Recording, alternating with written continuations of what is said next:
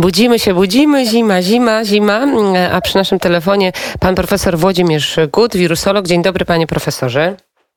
Dzień dobry państwu. Panie profesorze, jak pan skomentuje słowa pana profesora Andrzeja Horbana, który powiedział o tym, że 12 milionów Polaków się nie zaszczepiło i wszystkie, powtarzam, jakby wszystkie te osoby się zakaziły nowym wariantem, to statystycznie 5-10% z nich trafi do szpitala, czyli powinniśmy położyć około milion osób. Czy to jest realny scenariusz? Jak pan się odniesie do tych słów? Ja, troszeczkę wybuch panikarstwa. Scenariusz nie jest realny. E, nowy wariant korzysta z tego samego receptora, wchodzi w ten sam sposób, e, więc e, szczepienia będą skuteczne. Problem sprowadza się do jednego. Szczepienie nie chroni przed zakażeniem. Przed zakażeniem chronią nasze zachowania. Czyli, tak jak pan powiedział, y, pan profesor Andrzej Horban szerzy y, teorie nierealne. No, liczba zakażonych, y, cóż, po jakimś czasie obejmie nawet 80% populacji. Ale po pierwsze, po jakim czasie, a po drugie, z jakimi skutkami. Jeśli ta populacja będzie przygotowana, to e, większość tych zakażeń będzie miała formę albo poronną, albo wręcz łagodną i nie obciąży służby zdrowia. Problemem będą ci, którzy nie będą przygotowani na zakażenie.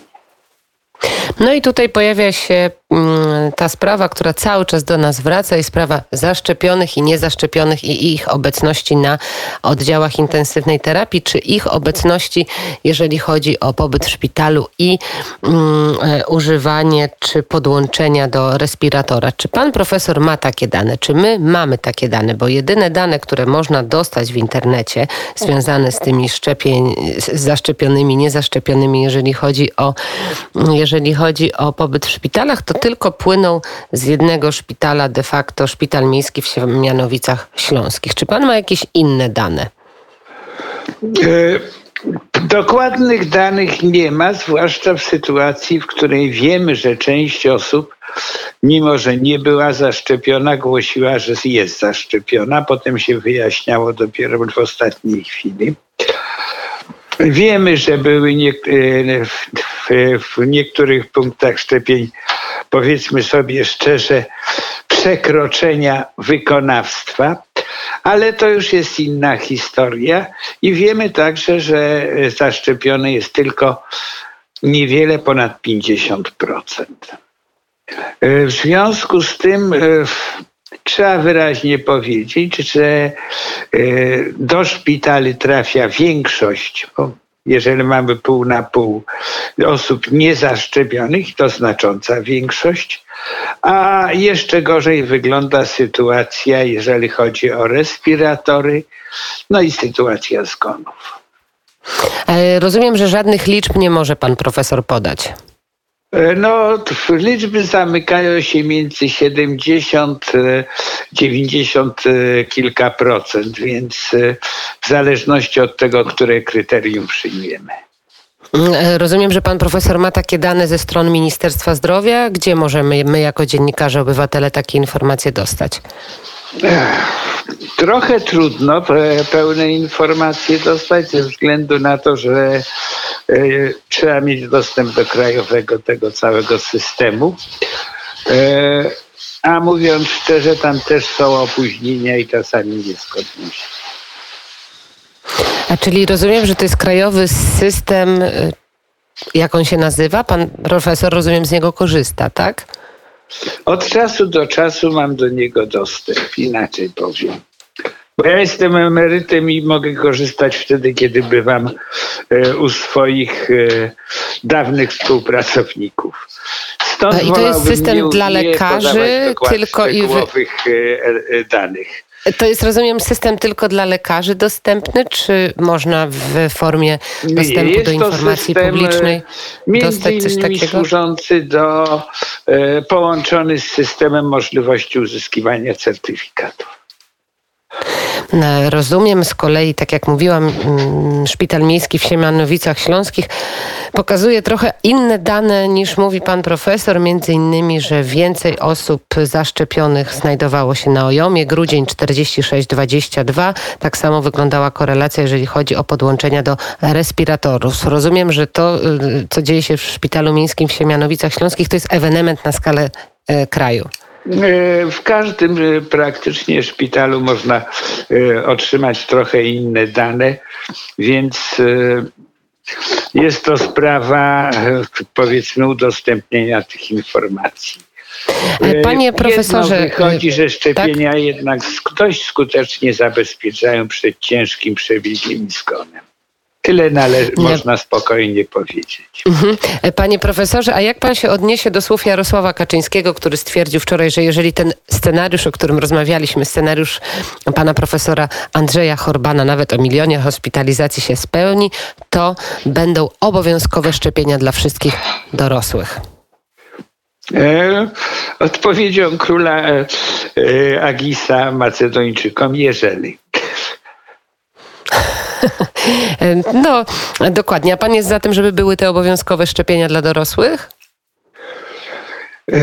Sprawa obowiązkowych szczepień to jest sprawa troszeczkę inna. Co znaczy obowiązkowe?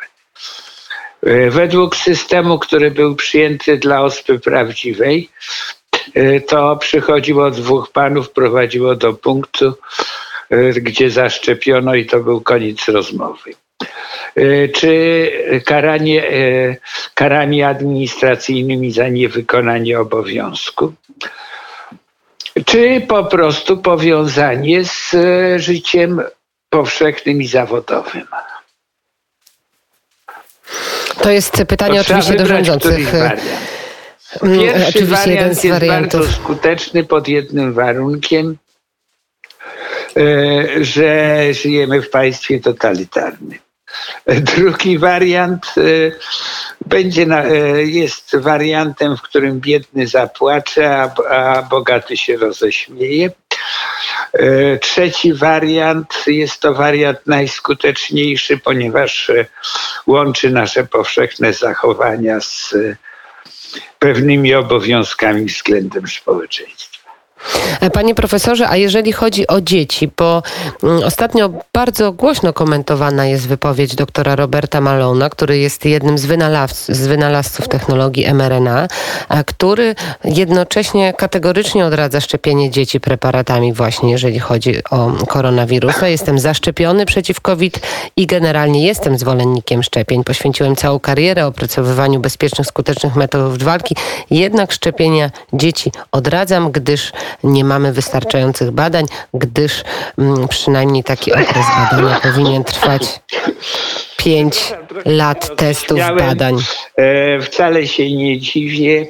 E, jest to pewne przypomnienie, że e, na pewne rzeczy potrzebujemy środków do badania, a dzieci są przedmiotem szczególnie wrażliwym. W zasadzie nie ma podstaw, żeby różnicować według wieku. Są różne kryteria prawne, które różnicują dorośli dzieci, e, przy czym jest to w sumie dość ciekawe. Nie jesteśmy w stanie określić, kto jest naprawdę dorosły, a kto jest naprawdę dzieckiem. E, problem jest inny. Oczywiście dzieci do pewnego okresu nie, nie dadzą efektu, bo ich układ odpornościowy nie jest odpowiednio przygotowany, a od pewnego momentu odpowiadają nawet lepiej niż niektórzy dorośli. I tu się zaczyna pewien problem.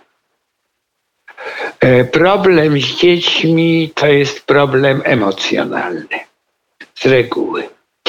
Rodzice chcą za wszelką cenę chronić dzieci przed wszystkim, co złe i teraz to, co uważają za złe, czy szczepienie, e, czy chorobę. Dzieci przechodzą stosunkowo łagodnie, za to mają późne następstwa. I e, my mamy tendencję do odkładania, że jeżeli coś nie daje natychmiast efektu, e, to staramy się odsunąć to w czasie. Nie mówiąc już o tym, że słyszałem kiedyś taką wypowiedź, że no ponieważ ciężko chory umierają tylko dzieci obciążone, to w zasadzie dzieci nie powinno się szczepić. To była obrończyni przedszczepienia. Jaka jest Pana rekomendacja, Panie Profesorze? Jaka jest granica wieku? E, w zasadzie do drugiego końca drugiego, do pierwsze sześć miesięcy ochrona jest matczyna. Jeżeli matka była szczepiona, posiada przeciwciała, które przenikają do płodu i utrzymuje się przez pół roku. Potem układ odpornościowy musi dorosnąć do tego, żeby odpowiadać na ten typ białka. Jaki jest ten wiek Czyli dorosłości, Panie drugiego Profesorze? roku życia Pan by e, szczepił dzieci powyżej drugiego szczepić. roku życia, tak? Na COVID.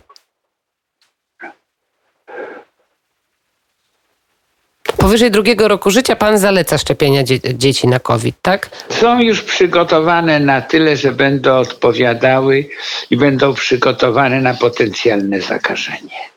A czyli y, słowa y, twórcy szczepionki mRNA, pana Roberta Malona, pana nie przekonują. Mm, Nie do końca. Ja miałem do czynienia z innymi chorobami, gdzie e, skutki bywały opłakane nawet kilka, e, kilkanaście lat później, jeżeli zaniedbano szczepienia we wczesnym okresie. Panie profesorze, bardzo dziękuję za rozmowę. Pan profesor Włodzimierz Gut, wirusolog, był gościem poranka wnet. Y, Dziękuję uprzejmie i wszystkiego dobrego w nowym roku. Wzajemnie kłaniam się. 8.48 na naszych e, zegarach, a teraz e, trochę kolęd i przeniesiemy się do Francji. Podsumujemy to, co się działo, a przede wszystkim kampanię prezydencką i przypomnimy Państwu postać Erika Zemura.